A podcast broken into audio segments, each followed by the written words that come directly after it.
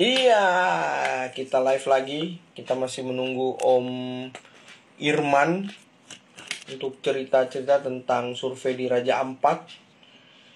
Em, ya, Raja Ampat ini menarik ya karena memang sejak eh, tahun berapa ya 2000-an ya itu sudah menjadi eh, magnet untuk eh, apa ya eh, coral triangle di mana eh, di sana memang banyak sekali eh, apa ya biodiversity yang sangat tinggi di sana dan banyak sekali informasi-informasi yang tersimpan ya. Baik secara budaya biodiversity ya. Biodiversity-nya itu nggak hanya laut di darat juga itu eh, banyak eh, apa banyak sekali keunikan di sana.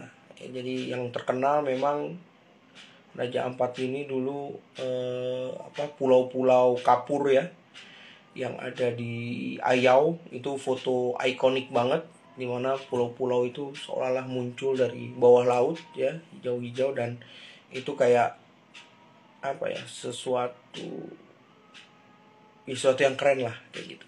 Nah dan Raja Ampat juga menjadi suatu destinasi yang eh, ya jadi impian lah dari jadi wishlist banyak orang ya tidak hanya orang Indonesia tetapi eh, orang-orang yang ada di di luar negeri juga terutama penyelam-penyelam dan nggak hanya penyelam ya setahu saya eh, penggemar burung juga itu eh, ingin sekali ke sana gitu.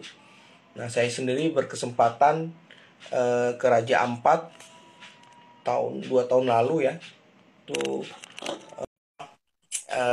untuk melakukan survei. Nah tapi nggak se sebanyak yang dilakukan oleh Om Irman. Bagaimana? Aman? Aman om. Nah, langsung aja kita cerita ya. Om Irman udah hadir bersama kita. Mudah-mudahan sinyalnya bagus. Om Irman, gimana Manokwari? Aman? Mudah-mudahan aman ya. Aman om. Cuma hujan-hujan saja nih. Wah, Syek. Masih hujan-hujan. Sebelum kita cerita Raja Ampat, cerita dulu dong, Om Irman ini eh, sehari-hari sibuknya apa Oke. di Manokwari? Cerita ya om. Iya dong. Cari posisi. Cari posisi dulu. Itu sudah. Oke. Bisa dengar semua tom? Bisa. Mantap. Pertama-pertama pertama-tama minta maaf karena sinyal tadi di rumah jelek. Jadi sekarang lagi nebeng di teman tetangga. Nebeng wifi. Eh. Aduh, maaf nih Om. Negara sinyal negara lagi bermasalah om. Nanti tolong ya Oh. kalau ada pemerintah di sini kami benahi. Oke om, jadi ya terima kasih untuk kesempatannya sudah Om Begin sudah berikan kesempatan untuk kita ngobrol-ngobrol santai yang kita teks-teksan untuk kita cerita. Ya jadi perkenalkan nama saya Irman Rumenga. Sekarang saya tinggalnya di Manokwari. Kalau untuk pekerjaannya sekarang kerja untuk eh, monitoring-monitoring terumbu karang yang ada di Raja Ampat. Jadi kita itu di bawah universitas namanya Universitas Papua. Terus dibawa lagi di LPPM-nya, lembaga penelitiannya. Terus kita ada divisi namanya Sains untuk Konservasi. Jadi eh, sains untuk konservasi ini yang eh, menangani untuk eh, kegiatan monitoring terumbu karang, terus ada kegiatan sosial ekonominya juga, kegiatan eh, pemantauan penyu, penyu belimbing sih, fokusnya ke penyu, penyu belimbing, dan masih banyak kegiatan-kegiatan lainnya. Nah, kan tim konservasinya, saya ditugaskan untuk bantu untuk ini sih, untuk monitoring terumbu karang yang ada di bentang laut Kepala Burung Papua, Om. Secara Wih. itu ini Om Irman ini kerjanya di klub yang paling mantap sedunia ini. Nah Om Irman ini cerita-ceritanya dulu nih. Om Irman nih dulu belajar sejak kapan sih eh, belajar menyelam gitu dan kenapa tertarik dengan kegiatan selam gitu? Kalau pertama kali tahu selam terus suka selam itu sebenarnya waktu SMA. Kan kakak laki-laki dia kebetulan dia kuliahnya di Universitas Papua terus jurusan kelautan. Nah, mulai dari situ tuh waktu SMA kakak laki-laki dia tinggal ajak-ajak, ayo ke pantai kita snorkeling-snorkeling, berenang-berenang. Terus pas mereka ada mata kuliah namanya renang selam. Jadi pas mereka ada mata kuliah renang selam, saya ikut terus sedikit-sedikit coba-coba alat-alat selamnya kayak ini. Wes. Keren. Mantap. Pertama keren kayak pakaian-pakaian bagaimana? Keren lah untuk pakaian-pakaian selam. Nah, mulai dari situ sih, Om. Setelah lulus SMA, ambil jurusan manajemen sumber daya perairan. Itu masih nebeng tuh dengan kelautan, jadi hampir sama bersama lah. Jadi kita ada mata kuliah juga yang renang selam, mulai dari situ belajar selam tapi di kuliah itu tidak terlalu tidak terlalu menyelam karena kita kendala dengan alat-alat selam yang ada di kampus itu yang masih terbatas. Masih padahal, terbatas, padahal padahal lautnya banyak ya. Iya. Laut tinggal ini. Kami itu tidak tidak ada materi di kolam. Jadi langsung teori di kelas, langsung kita turun ke laut. Wih, keren di kolam-kolam yang kapurit-kapurit lagi. Kita langsung main di pantai. Jadi langsung memang bau-bau asin, Om. Oh, mantap. Berarti memang... Cuma waktu dulu ya kendalanya itu begin. Jadi alatnya masih terbatas. Terus yang tahu selam masih terbatas. Jadi masih banyak keterbatasan. Nah setelah dari kuliah, terus lanjut lagi dengan teman-teman di LSM, di WWF, Nah itu mulai mereka mulai mengenalkan selam untuk kerja, kerja mengukur karang, kerja untuk monitoring ikan, karang, terus yang ada kondisi-kondisi yang ada di laut lah. Terus sempat kuliah juga lanjut, ngambil tentang manajemen pantai, tentang urusan tentang itu lagi, urus urusan tentang pantai, penting koral atau pencemaran. Setelah selesai kuliah itu baru dapat tawaran kerja dari uh, ibu dosen yang ada di Unipa namanya Ibu Fitri Pakiding Ibu terima kasih kalau nonton jadi ibu itu yang membuka seperti buka pintu-pintu bisa melihat indahnya bentang laut kepala burung Papua. Yes. Jadi setelah, setelah kuliah S2 selesai, ditawari Irman kamu mau tidak menyelam-menyelam di Papua untuk bantu teman-teman yang sudah ada di uh, Papua sini sebenarnya sudah ada tim-tim tim solidnya sih. Jadi di Bentang Laut Kepala Burung Papua, tim penyelamannya yang sudah sering-sering melakukan monitoring itu namanya tim super team. Itu yang super team sudah gabungan dari ada CI, Konservasi Internasional, ada dulu TNC, sekarang jadi Yekan, terus ada teman-teman WWF, terus teman-teman RARE, teman-teman UPTD Blood, banyak lah. Jadi timnya gabung jadi satu namanya super team. Mungkin begitu Om Begin. Wih, ini ceritanya sekali ya. Jadi, nah kalau tertarik ya, tertarik di sains apa sih pengambilan data dan lain-lain itu sejak kapan tuh Om? Terus berapa lama belajarnya tuh untuk uh, bisa jadi uh, apa tim survei, ngambil data itu belajarnya berapa lama tuh? Uh, kalau untuk pengambilan datanya sendiri saya kalau saya dipercayakan untuk ambil data itu pada tahun 2017 itu juga baru-baru gabung. Jadi pertama masuk tuh kayak ya anak baru untuk gabung di yang tim yang sudah sudah profesional lah. Jadi di tim itu ya diajarkan cara ambil data. Kebetulan saya ambil data karang om karena ikan terlalu susah ngapalnya kebanyakan ikan di di di Papua kebanyakan jenis-jenis ikan jadi yang gampang-gampang jadi ambil tentang bentuk pertumbuhan karang jadi pengambil data karang yaitu di training dulu di training terus pada saat trip di seperti di tes dulu apakah ini datanya sudah benar atau tidak. Kalau belum benar, belum bisa. Saya ambil data setelah ikut trip yang kedua. Jadi tahun 2017 ada trip, 2018 baru saya bisa dipercayakan ambil data karang. Itu juga belajar dari teman-teman, dari senior-senior yang sudah ambil data di luar. Tapi memang di saat kuliah, waktu di Unipa, mereka sudah sempat ajarkan sih, tapi hanya sekilas saja. Iya. Spesifik Jadi gini, Om. kenapa di di kuliah diajarinnya sekilas? Kalau diajarin semua pasti nggak inget juga. Karena saya punya pengalaman ya, semua mahasiswa saya saya ajarin semua metode-metode itu. Yang terjadi adalah mereka lupa. Jadi sekilas saya dulu ya. Iya, jadi karena kalau diajarin serius juga, karena mahasiswanya belum butuh gitu ya, ngapain nih gua belajar kayak gini nih? Jadi ya belajarnya cuma untuk apa me- menyelesaikan ujian aja sebenarnya. Jadi apa Ah, faedahnya juga nggak tahu tuh. Nah, jadi banyak orang tuh yang ngerasa baru bisa tuh setelah lulus gitu. Kok ada yang kayak gini ya? Kok nggak diajarin di kampus ya gitu ya? Nah ini ini yang jadi eh, tantangan sebenarnya buat dosen-dosen juga sebenarnya sih. Om ini ada pertanyaan Om.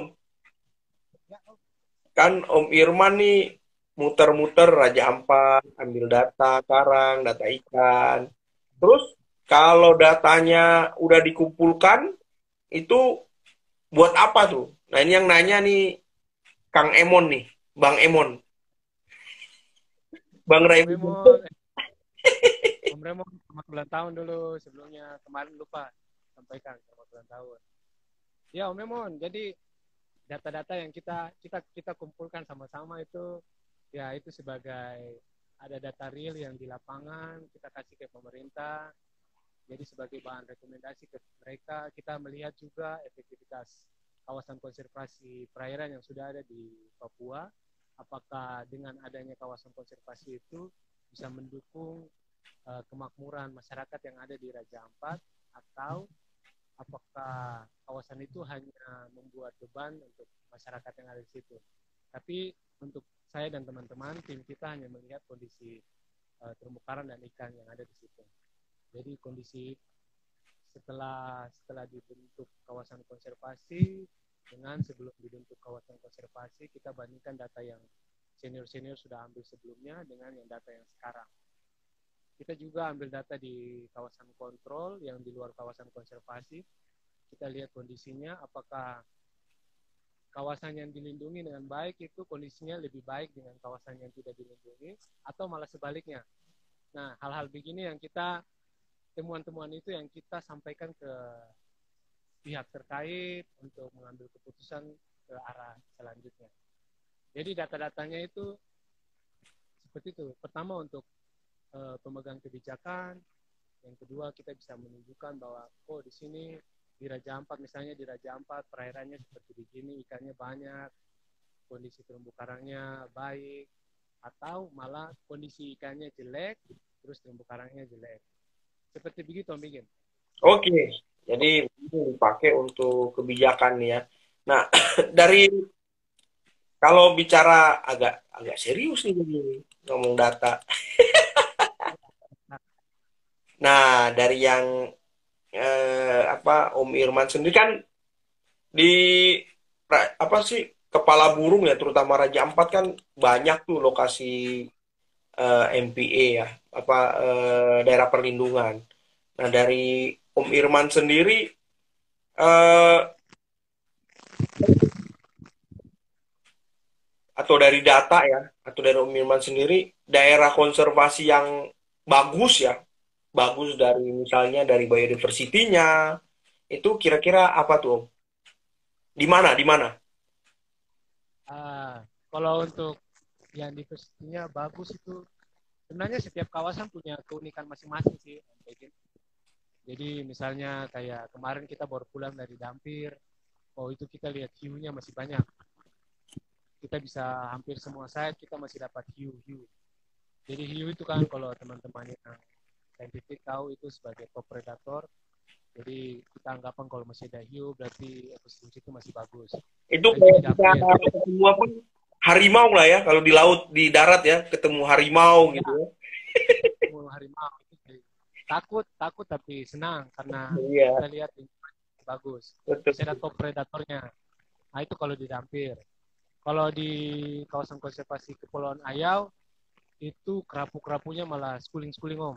Oh. Ya, jadi banyak sekali. Jadi setiap daerah punya keunikan masing-masing. Terus di daerah mana lagi di Kopiau kita masih bisa dapat manta. Di Dampir juga ada. Terus di Tol juga. Jadi setiap daerah punya keunikan masing-masing. Jadi kalau mau lihat yang paling menonjol mana ya tergantung mau kalau untuk wisata ya tergantung mau mau cari apa dulu. Kalau mau lihat schooling-schooling ikan ya silakan ke Dampir ada site-site yang memang itu bisa ya bisa menyelam dengan ribuan-ribuan atau jutaan-jutaan ikan sih. Kalau mau lihat terumbu karang yang bagus bisa ke Wayak, bisa foto-foto bagus backgroundnya belakang itu, woi terumbu-terumbu karang yang sehat-sehat kalau mau main dengan manta ya silakan cari site-site ya jadi setiap jadi saya tidak berani bilang satu KKP bagus atau KKP lain jelek. Jadi setiap KKP punya keunikan masing-masing ya. keunikan dan punya permasalahan masing-masing. Nah betul. Ini menarik ya. Tapi kita ngobrol yang happy happy aja om. Jangan ngomongin masalah. Iya, tadi kan udah apa ya udah keliling ke Raja Ampat gitu ya. Dan sudah memang ternyata uh, Raja Ampat ini punya apa masing-masing lokasi punya keunikan ya mungkin waktu itu saya ngobrol sama temen juga yang sering ke Raja Ampat mungkin raja di Raja Ampat ini banyak juga ya apa yang kita tonton-tonton di video eh di film-film di video-video itu ada juga semuanya di Raja Ampat kali gitu ya. Kayaknya sih seperti itu gitu. Iya kayak saya aja pertama kali ngelihat apa Pygmy Sea Horses itu di Raja Ampat tuh tahun berapa ya? 2000 2012 kayaknya. Kalau nggak salah itu saya nyelam di sekitar Mansuar situ, tapi saya karena ngambil data sambil sambil ngambil data ya nggak nggak ngelang tempatnya di mana gitu. Iya. Nah, gini om, kalau kita mau uh, dari om sendiri tuh pengumuman ambil data di Raja Ampat itu kira-kira apa ya? Uh, tantangannya apa sih kalau ngambil data di Raja Ampat itu? Kalau tantangan, ya mungkin lebih ke alamnya sih kita banyak site-site yang main dengan arus. Karena kalau kita monitoring, misalnya 10 hari monitoring, kita minimal satu hari 6 site, dua tim. Jadi dua tim, satu tim ambil tiga-tiga titik. Jadi kita tidak tidak bisa harus fokus nanti selesainya jam berapa. Jadi ya kalau turun turun. Lebih ke tantangannya ke lebih ke arus kalau untuk alam. Jadi pas penggelaran transek itu kalau arusnya kuat ya. Mau tidak mau harus jalan. Itu itu kendala teknisnya. Terus cuaca cuaca itu yang paling paling ekstrim sih. Kemarin kita waktu monitoring di Dampir bulan Februari kemarin itu yang jadwalnya kita monitoring 12 hari kita cuma bisa dapat lima hari. Karena kita kemarin dapat badai jadi ya, sama-sama teman-teman kita putuskan ya kita cancel eh, kita tunda kita tunda monitoringnya terus kita balik ke Sorong. Terus kendala yang lainnya ya mungkin mungkin belum ada sih. Lebih ke teknis ke kendalanya di sana terlalu bagus. Jadi ya, soalnya mau menyelam terus di sana. Jadi nggak mau naik-naik ya. Kalau bisa lama-lama di bawah. Tapi kalau site-nya lagi dapat site yang memang top ikannya banyak karangnya bagus Nah, di kamera Di mana itu? Site yang top itu. Kalau menurut Bang eh, Bro Irman. Dari survei terakhir survei terakhir.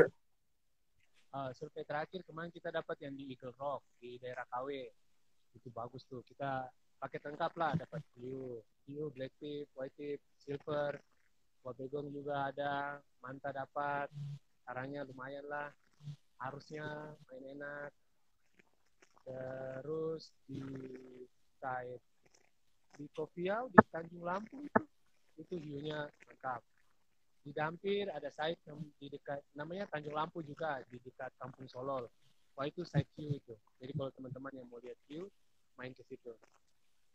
Terus yang schooling-schooling ya di site-site biasa di untuk wisata di Dampir itu di, di Blue Magic. Itu bagus. Di Sawandarek kalau yang teman masih open water atau masih takut-takut menyelam ke Sawandarek saja. Itu ikannya sama ramah tidak tidak ada arus.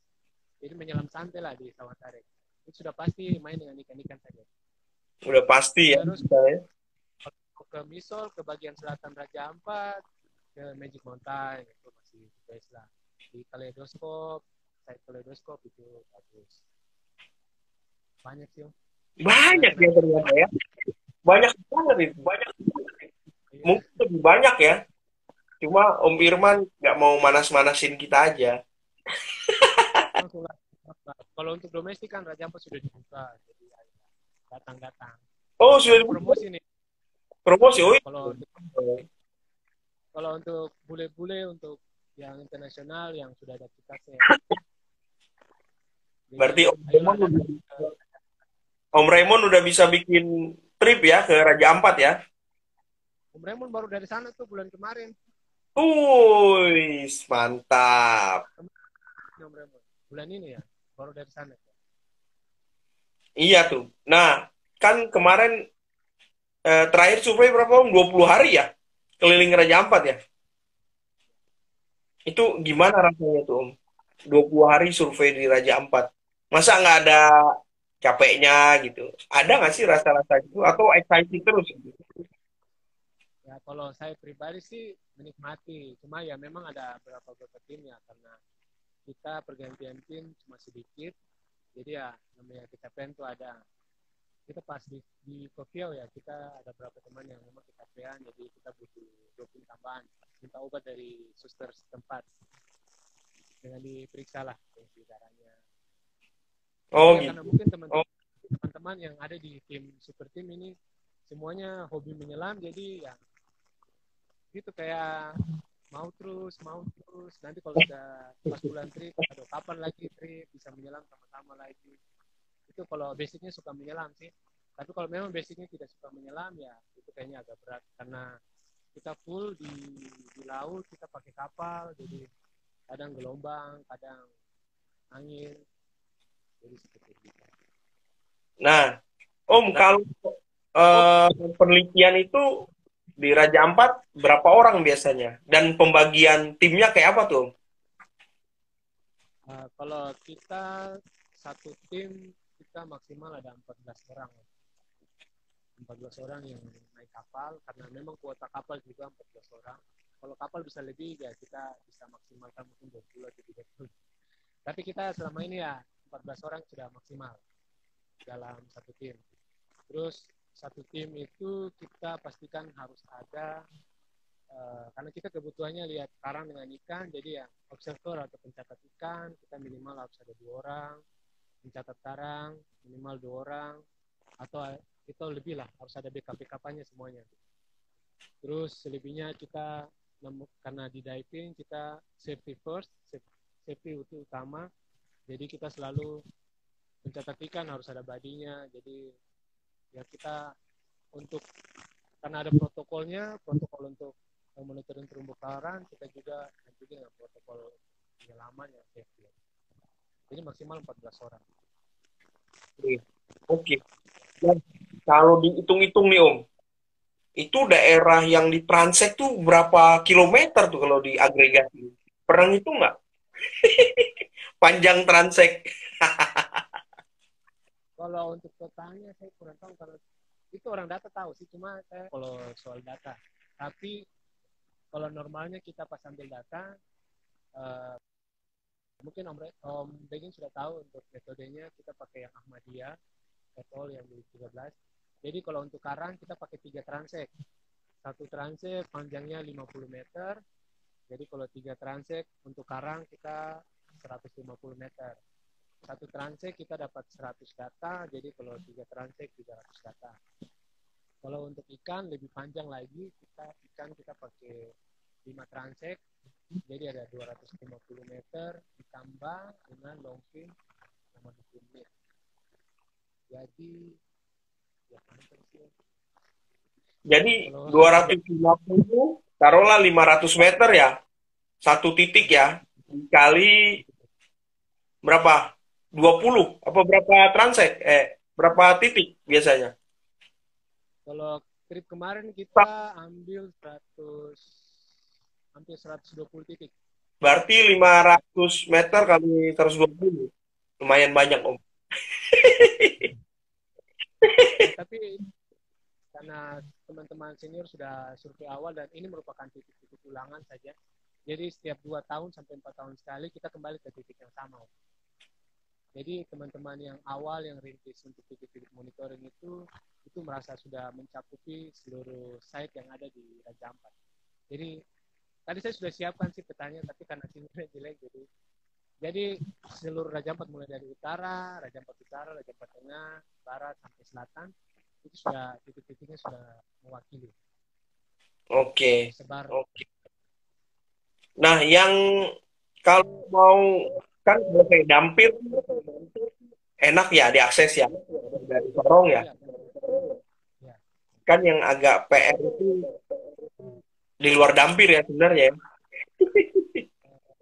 Misol sudah gampang diaksesnya, sudah ada kapal ekspres kan. Jadi dari Sorong kapal cepat sampai di Misol bisa. Gitu. Terus ke Kopiau bisa sudah kapal kapal yang tol laut ini om itu sudah satu minggu sekali atau dua minggu sekali sudah ada sama untuk ke Ayau juga transportasi umumnya kapal-kapal sudah lancar sih om cuma ya agak lambat mungkin butuh lebih banyak waktu untuk sampai ke sana. Nah kalau ke Raja Ampat sendiri misalnya kayak ke Misol ke mana kira-kira habis waktu minimal berapa hari tuh kalau kita mau nyelam?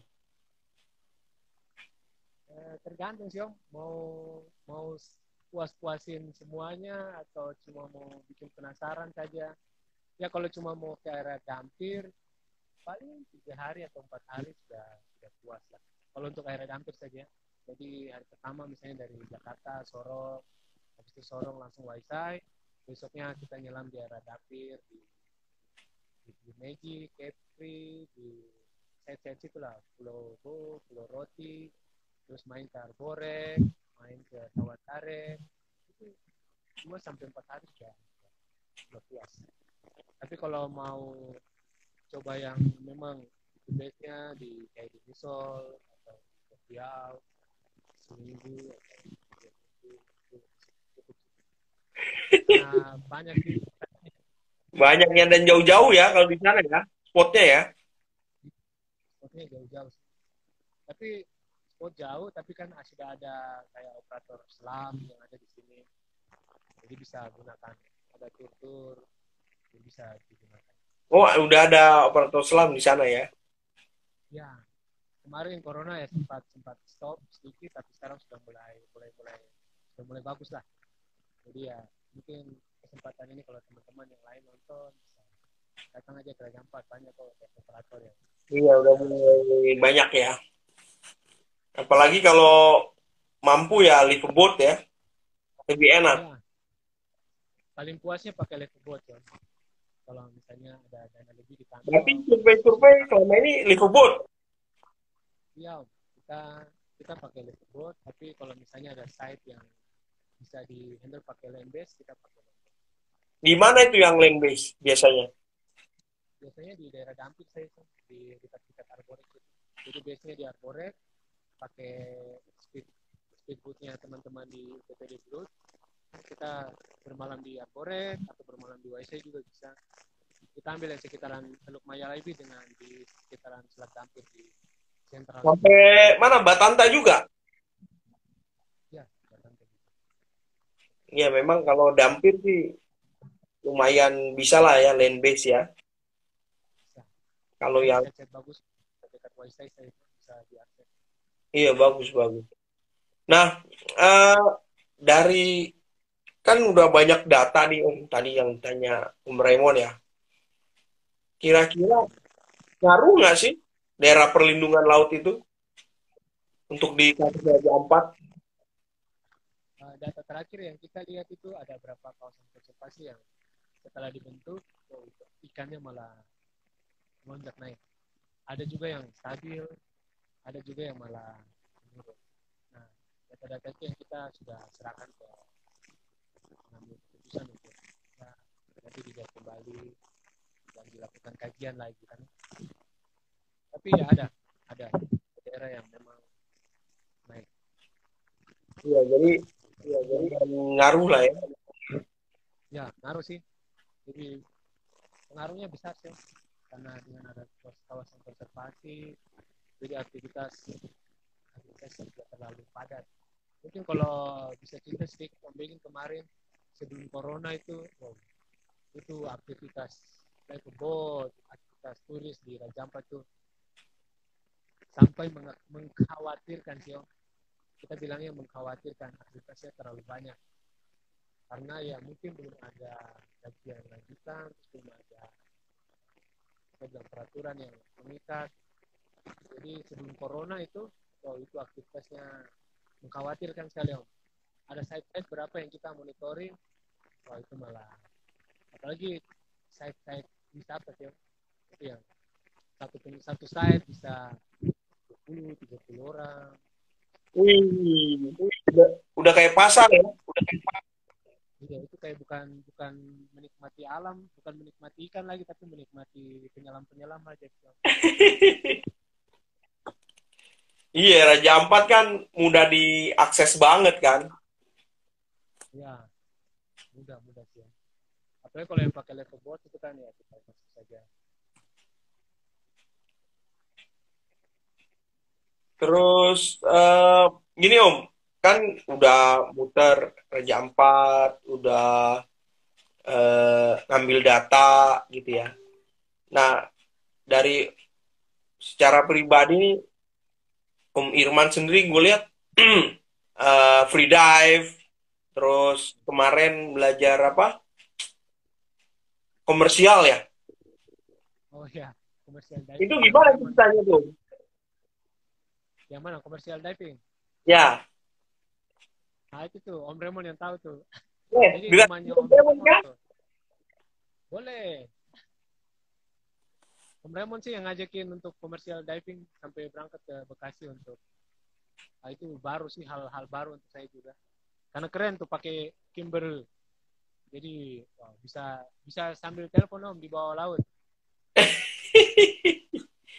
itu bisa ini kan eh, pakai itu enak kali nyelam di rek di Manokwari ya Ya, Om kalau pakai itu.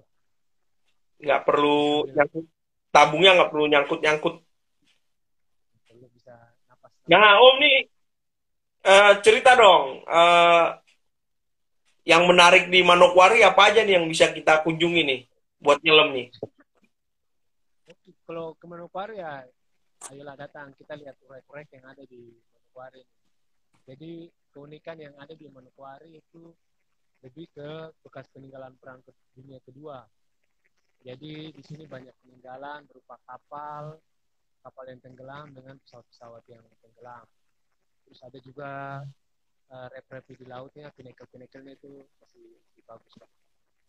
Tapi yang keunikan paling bagusnya itu peninggalan perang dunia kedua ada kapal kargo Jepang itu panjangnya 120 meter yang mungkin Om Begin sudah pernah menyelam di situ Siwamaru namanya. ya ya benar udah udah Nah, itu yang itu yang the best sih. Nah, selain itu ada pesawat, pesawat Belanda kalau tidak salah sekutu.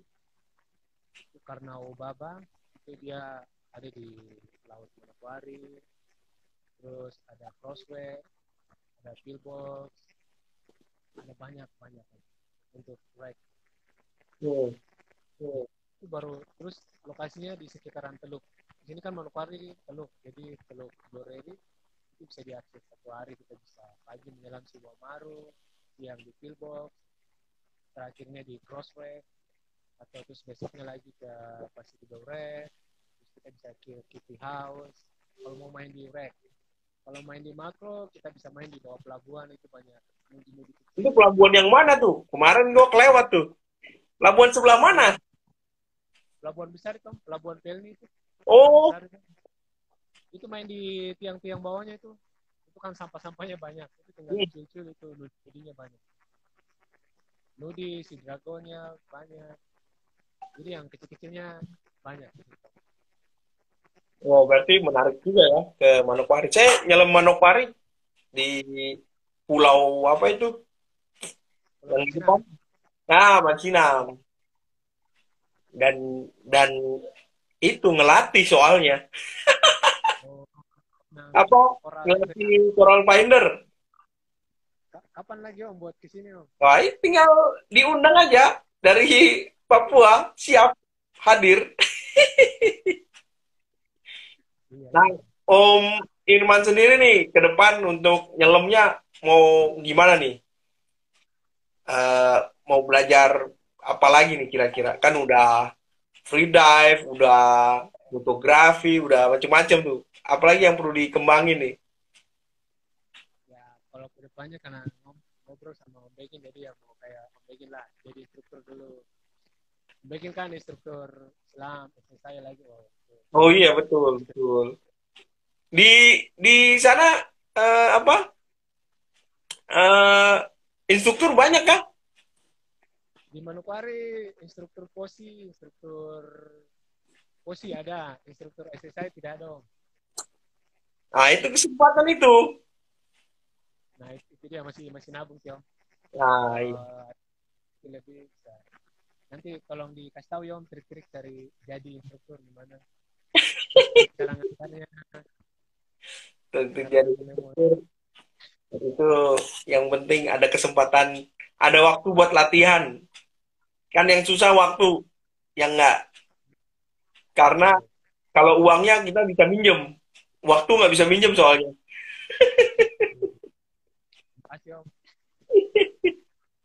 Iya nih eh, jadi tadi udah keliling Raja Ampat ya 20 hari. Terus memang Raja Ampat itu eh, apa ya bagus banget ya. Dan ya sulit sangat khas gitu ya Eh, tiap-tiap lokasi eh, yang sangat khas. Nah, yang paling paling berkesan di Raja Ampat itu di mana? Om Irman. Sait menyelamnya atau apa Ya, pokoknya di darat set menyelam, set menyelam yang paling. Pokoknya kalau gua ada kesempatan ke Raja Ampat, di situ gua duluan datang gitu. di Cape. Cape Cree Kenapa Cree? nah itu kan yang pertama bisa menyelam dalam.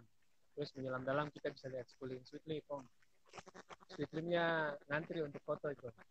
Itu schooling schooling asli schooling itu Jadi Itu- di Cree ada dua, dua batu. Iya, iya, iya. kita cari tuh sweet di mana? Kalau tidak batu ini batu ini. Atau di dua-duanya ada lip. nah terus pas mau safety stop kita bisa main di dangkalan itu kalau beruntung bisa dapat schooling-schooling yang lain kayak barakuda schooling Sweetlipnya juga bisa dapat penyu penyu pasti tinggi. Kalau saya sih pertama di Cape Cree kedua di Magic Mountain tiga kalau paling aman di Tawandarek Tawandarek the best. Mantep Tawandarek ya. itu Tawandarek kalau buka open trip open water paling sudahlah paling dapat foto sekali sudah itu nggak usah nyelam lagi itu foto nanti. Jadi begitu sih tapi masih ada site-site berapa yang saya belum belum kunjungi. Ada teman-teman lokal yang bilang ada site-site yang mereka sampai sekarang masih sembunyikan. Tidak bisa sembarang orang karena takut nanti. Om seperti di, di, di Magic atau di Magic Mountain itu seperti di Magic Mountain pertama saya turun itu wow itu bagus sekali pas turun yang ketiga kan ketiga kali itu saya ke sana lagi wah itu sudah sudah mulai rusak om sudah karangnya patah-patah ikannya sudah kurang itu di Magic Mountain jadi kalau mungkin Om Begi mau datang, kayaknya datang secepatnya sih sebelum Ampat. Gua hampir tuh sampai ke Magic Mountain, tapi nggak jadi. Aduh, ayolah ke sana. Nanti ke sana lagi. Jadi sebenarnya bahaya juga ya ya wisata ini ya. Kalau nggak benar-benar dikelola malah jadi rusak ya. Udah bener kita pelatihan asesor Greenfins ya. Itu cocok sekali sih Om. Kemarin kita pelatihan Greenfins, terus mungkin kalau Greenfins ada program-program ke depannya. Ini di Manokwari ada dengan teman-teman dari klub-klub diving di sini lagi coba cara menyelam yang baik, bukan baik. Maksudnya baik untuk kita menyelam, tidak menutup karang, terus kalau ada sampah kita ambil, terus melakukan kegiatan-kegiatan yang bagus untuk kita punya pantai, kita punya laut sendiri. Jadi sudah sudah bagus ya. Cuma memang ya di Raja Ampat seperti itu. Kita mau bilang bersyukur karena ada corona, bilang oke okay juga tapi kasihan teman-teman yang punya resort, punya operator dive itu juga kasihan. Tapi kalau untuk alam itu memang waktunya kayaknya untuk pemulihan dulu karena waktu terakhir sebelum corona itu memang banyak tempat yang sudah rusak karena wisata selam ya. Jadi pins-pinsnya itu buat patah-patah karang. Kemarin kita dapat memang, memang apa tugas berat instruktur-instruktur nih ya untuk selalu mem, apa ya memberikan pesan lingkungan ya ke murid-muridnya. instruktur, terus dive operator, terus ya pemandu wisata yang harus lebih lebih aktif sih om untuk lebih aware untuk kasih tahu kalau ini kita punya alam harus jaga jadi supaya anak itu juga bisa lihat jangan cuma kita hari ini. Iya betul. Iya. Jadi ya, ini kita udah cukup lama nih ngobrol nih Om. Nah ini uh, mungkin statement terakhir nih dari Om Irman Kira-kira kalau yang mau uh, nyelam di Raja Ampat itu gimana ininya? Apa yang perlu disiapkan? Attitude-nya seperti apa gitu? Silakan dong. Jadi mungkin uh, kata terakhir sih. Jadi teman-teman kalau mau ke Raja Ampat silakan. Apalagi teman-teman lokal Indonesia sudah dibuka kan aksesnya datang saja ke Raja Ampat, Raja Ampat selalu terbuka. Tapi kalau mau ke Raja Ampat, tolong patuhi uh, peraturan atau aturan daerah yang ada di situ. Itu ada otoritas yang di Raja Ampat, jadi kita harus beli PIN, PIN masuk Raja Ampat, kita wajib, wajib punya PIN itu. PIN itu kita beli dengan uang kita, kita uang itu akan digunakan untuk uh, konservasi yang ada di sana juga, untuk masyarakatnya dengan untuk uh, lingkungan yang ada di situ. Jadi kontribusi kita pertama kita bikin, kita mendaftar untuk masuk ke Jampat dengan baik, dengan legal, jangan dengan jangan dengan ilegal ya, karena banyak kasus yang ilegal. Terus sebagai mungkin kalau sebagai penyelam yang bertanggung jawab, jadi kita harus tanggung jawab ke diri kita sendiri dengan ke lingkungan kita, ke terumbu karang yang kita mau lihat, ikan-ikan yang kita lihat, ada aturan-aturan. Walaupun nanti guide kita tidak jelaskan, uh, tentang aturan-aturan itu kita sendiri yang mungkin bisa jelaskan ke teman-teman lain gitu. Kalau kita mau menyelam, jangan sentuh karang, jangan sentuh-sentuh ikan, atau jangan merusak lingkungan yang ada di sana. Kita patuhi aturan yang ada. Jangan buat diri hebat lah. Kita harus hargai kita punya alam supaya bukan hanya kita saja yang bisa menyelam di Raja Ampat, tapi mungkin nanti uh, keturunan kita atau teman-teman kita selanjutnya bisa nikmati Raja Ampat yang bagus. Mungkin begitu sih Om. Wih, mantap banget. Udah udah siap nih jadi instruktur. ya Om Irman, terima kasih banget nih uh, ceritanya dari uh, tentang Raja Ampat.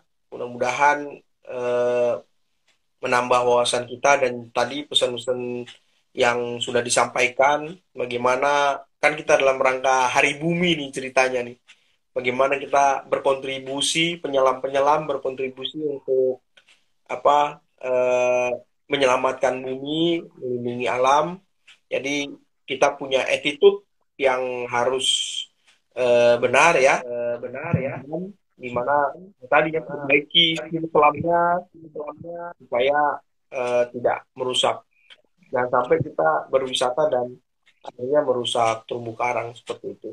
Oke, Om Irman, terima kasih, sukses dengan penjelajahannya di Raja Ampat. Ditunggu foto-foto, video inspiratif ya, dan bikin iri. Eh, Raja Ampat, Februari ya, dan Papua. Sukses ya Om Irman. Terima kasih. Sampai jumpa lagi. Terima kasih teman-teman semua yang menyempatkan diri uh, mendengarkan uh, obrolan kita tentang Raja Ampat dan tentang dunia penyelaman di sana. Mudah-mudahan bermanfaat buat teman-teman semua. Sampai jumpa di IG Live Dive Story selanjutnya. Dan ya, kita jumpa lagi. Semoga sehat selalu. Om Irman, selamat malam. di sana udah malam. Dan selamat berbuka Ya, selamat berbuka nih buat teman-teman di sana dan selamat menyiapkan buka puasa buat teman-teman di tempat lainnya. Oke Om, terima kasih. Sampai jumpa. Bye.